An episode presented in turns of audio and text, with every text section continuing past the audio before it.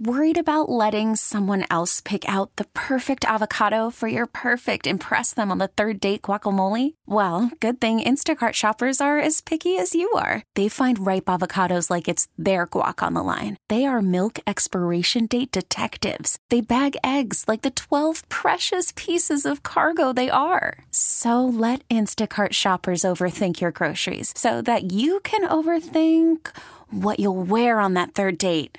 Download the Instacart app to get free delivery on your first three orders while supplies last. Minimum $10 per order, additional term supply. Hiring for your small business? If you're not looking for professionals on LinkedIn, you're looking in the wrong place. That's like looking for your car keys in a fish tank. LinkedIn helps you hire professionals you can't find anywhere else, even those who aren't actively searching for a new job but might be open to the perfect role. In a given month, over 70% of LinkedIn users don't even visit other leading job sites. So start looking in the right place. With LinkedIn, you can hire professionals like a professional. Post your free job on linkedin.com slash recommend today. Do want to talk some NFL draft stuff.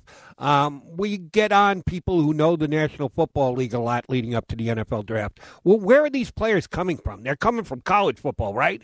So the people who have been paying attention to on top of the college football game all year know the talent level of these players. Some of them know pretty well how that will translate to the NFL.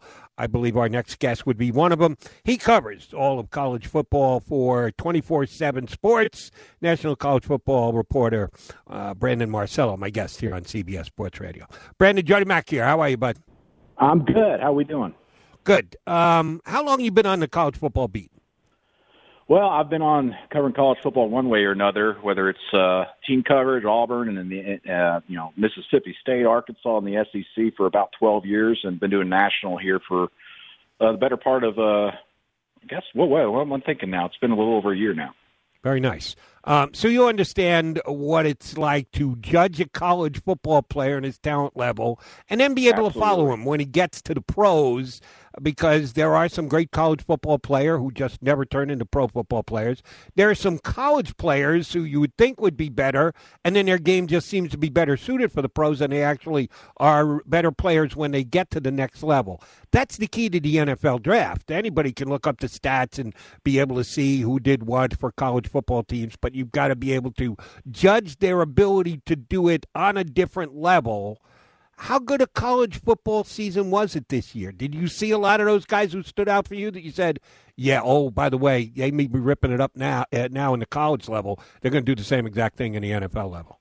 Oh yeah, I mean absolutely. I would say save for the Pac-12, just because a lot of those guys were pretty convinced they weren't going to play this season, and then they started so late in November and they played such a shortened schedule. We didn't get to see those guys really stretch their legs, so that hurt. I think that hurt a lot of guys NFL stock in the Pac-12, and I think that's you know, quickly here, that's one reason why a lot of those guys came back that may have went, went into the NFL draft in any other regular year for them. But I mean, listen, this quarterback haul, we all know that. I mean, it's incredible. And the quarterbacks that have come out of college football, at least when when you look at the the, the general, I guess, scouting report on them, I mean, going into the NFL, it's been fantastic.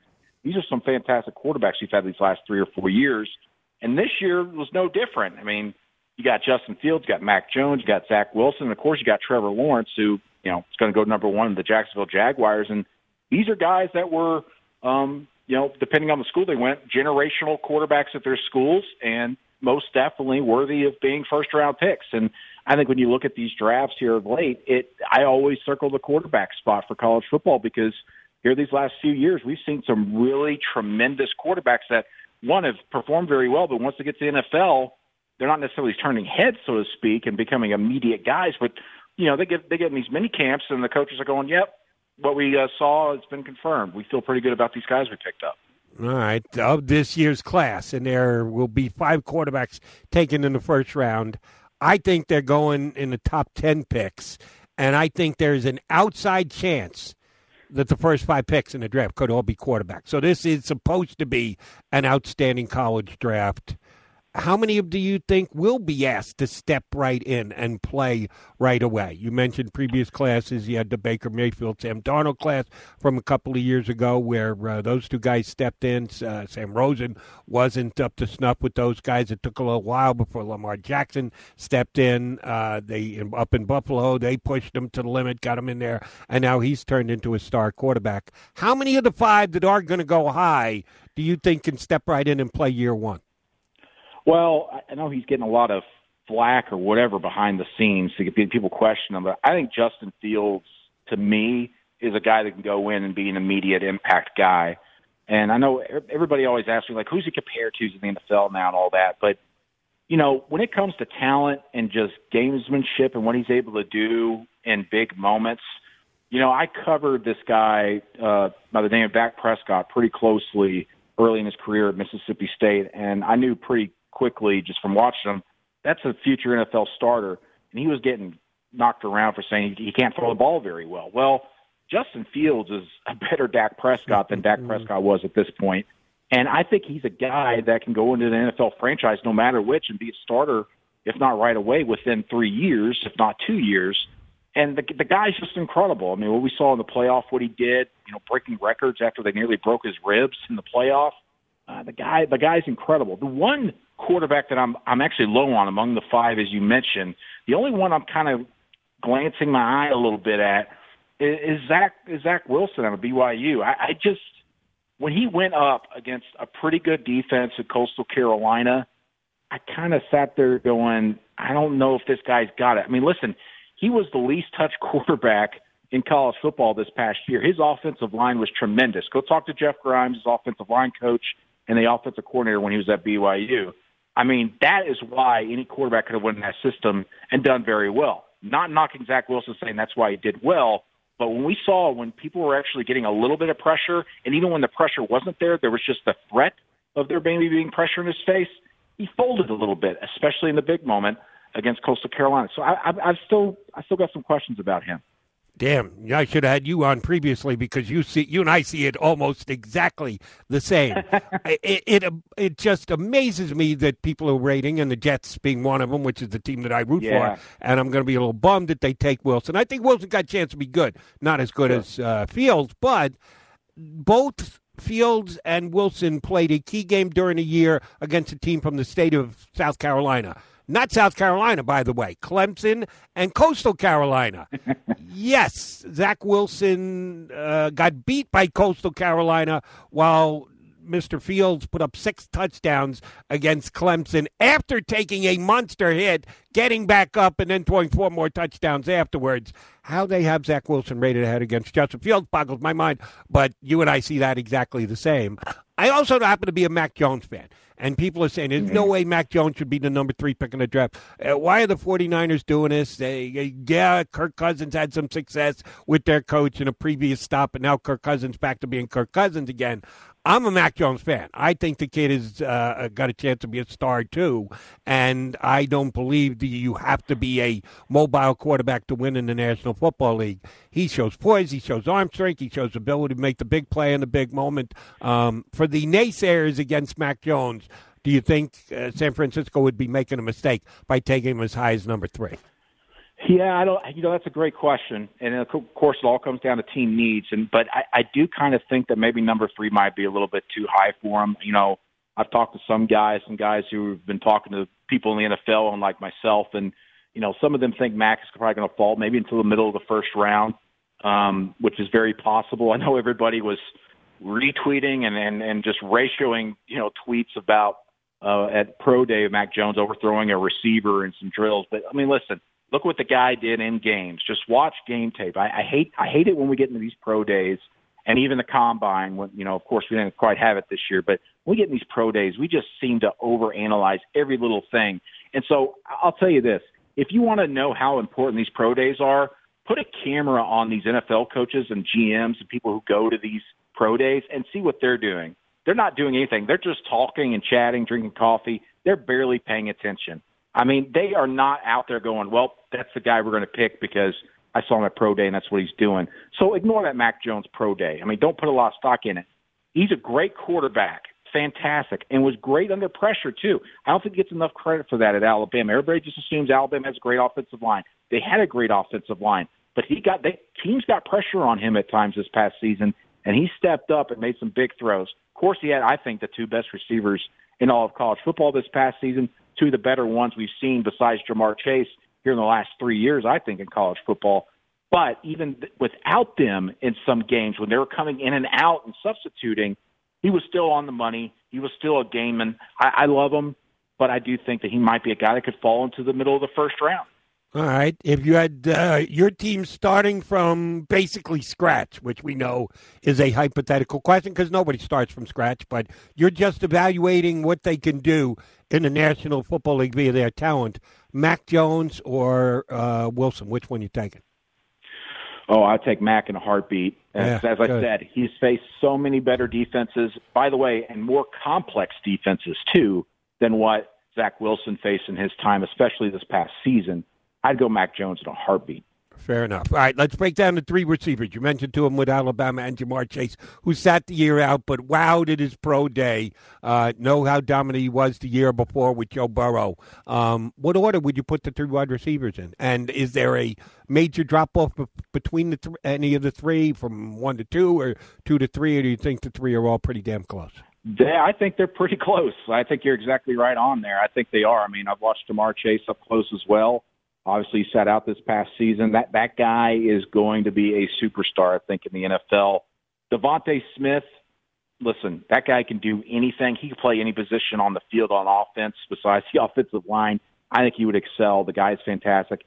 The big best thing about him, not necessarily his speed and his hips, but the way he runs routes and just has an ability to connect with his quarterback puts a lot of extra work in. I know people hear that all the time. This guy's the last person off the field. But that guy works so hard with this quarterback. That guy is going to be great in the NFL if he continues that. But the guy that no one, I mean, people are talking about, but I thought was maybe the best receiver I've seen in the SEC in the last five years is Jaylen Waddle. I, this guy, I watched him in the Iron Bowl back in 2019. Every time he touched the ball, it seemed like he was going to score a touchdown. The guy is phenomenal obviously got hurt this past season. I, I think he is going to be the guy we all turn back and go, oh, oh yeah, we forgot this guy may have actually been the better receiver on that Alabama roster, despite it having the Heisman Trophy winner in DeVonta Smith. I really, really love that kid. And I, listen, no one has had a better group of receivers over these last two years than Alabama than say maybe in the last 25 years of college football. I think it's been an embarrassment of riches, obviously, with the talent they bring in there. But at receiver, especially these last two to three years, absolutely incredible what the Tide have been able to be able to bring their recruiting and develop. Agree with your overall stance on how great the talent has been at the wide receiver position for Alabama, and you and I see the quarterbacks uh, so much the same. It looks like we studied each other's notes. Yeah, I disagree with you on the wide receivers. There is a separation between one and two, uh, between two and three. Um, Chase is the most physically gifted player. Sure. Uh, Davante Adams is the most talented player and accomplished player, and Jaylen Waddle can run real fast. We'll see if that turns into success in the National Football League. Uh, I'm not as sold on him as uh, you are, so we'll see how the receivers shake out. All right, let's get that one last skill position in um, running back. Um, the top two seem to be uh, the Alabama kid and Travis Etienne from um, Clemson. And then I'm not exactly sure. I know a lot of people have both North Carolina backs ranked right. two, uh, three and four thereafter. Are we missing anybody? I know it has become a de emphasized position in the National Football League. It doesn't grab near as much attention as it once did, but I still think you need to have a running back if you want to be able to cut your quarterback some slack and not get him killed by having him dropping back 40 times a game. I still think it's a key, but that's just me. Uh, is this a decent running back class? The first two together, the two North Carolina kids together, then it's kind of question mark. Uh, am I missing somebody? Is there someone who can be gra- grabbed in the third, fourth, fifth round who can step in and rush for a thousand, twelve hundred yards next year? Yeah, I think I'm with you. I mean, I, I do have some questions about the the Carolina kids because of the offense they're running, and I, I don't know, but you know, you mentioned Travis Etienne. I mean, listen, a lot of people will say that, you know, even when Trevor Lawrence was on the field, that Etienne may have been the best player on the field. I don't agree with that. I've heard people tell it, but people have told me that. But I, I, you know, I see some people putting Etienne, you know, in the middle to late first round. I, I, I just wouldn't do that at this point. And I think the best running back in this class is Najee Harris, but by far, that guy can do a little bit of everything. What you need him to do, catch it out of the backfield, of course, block. And we saw what he was able to do between the tackles, but not just between the tackles. He's extremely fast outside. I think he's the guy that kind of, kind of fits that NFL mold you want and can make an immediate impact from day one. But when you talk about, you know, a second day guy, I have a hard time. I mean, you could put a group of maybe five guys, maybe four guys, I should say, in that spot. But you know, those, you know, you mentioned the ones that, that should really be high on people's lists. But as you said, the NFL nowadays, those are guys that be in the second round, and even Travis Etienne, for some reason, some people are getting real high on him. Maybe he's a late first round guy. I would still wait to the second round to pick him up. But I would put Najee Harris easily ahead of him. I would put Najee as the number one back too. So we're back to agreement. Let's see if we agree on this. Um, don't know if you had uh, personal dealings with him covering all of college football. You should have, uh, and uh, specifically the universities where he coached, uh, being the University of Florida how is Urban Meyer going to fare as a National Football League coach? We know he's a phenomenal college football coach, and we know he's chock full of personality but that doesn't always lend itself to success as an NFL head coach. Is Urban Meyer going to be a trendsetter and make it um, something that teams will look to do going forward? Bring in good college coaches to run their NFL franchise, or will we hear the strains of "See, you can't change a tiger's stripes"? College football coaches are college football coaches; they can't get it done in the NFL. My big question with him, and I'm sure others have brought this up, is I mean, listen, he might be. I mean, everybody takes losses hard, but he might take it the hardest out of any college football coach in the last 10 years of 10, 15 years that have come around. I mean, this guy, when he loses, it's like the world has ended.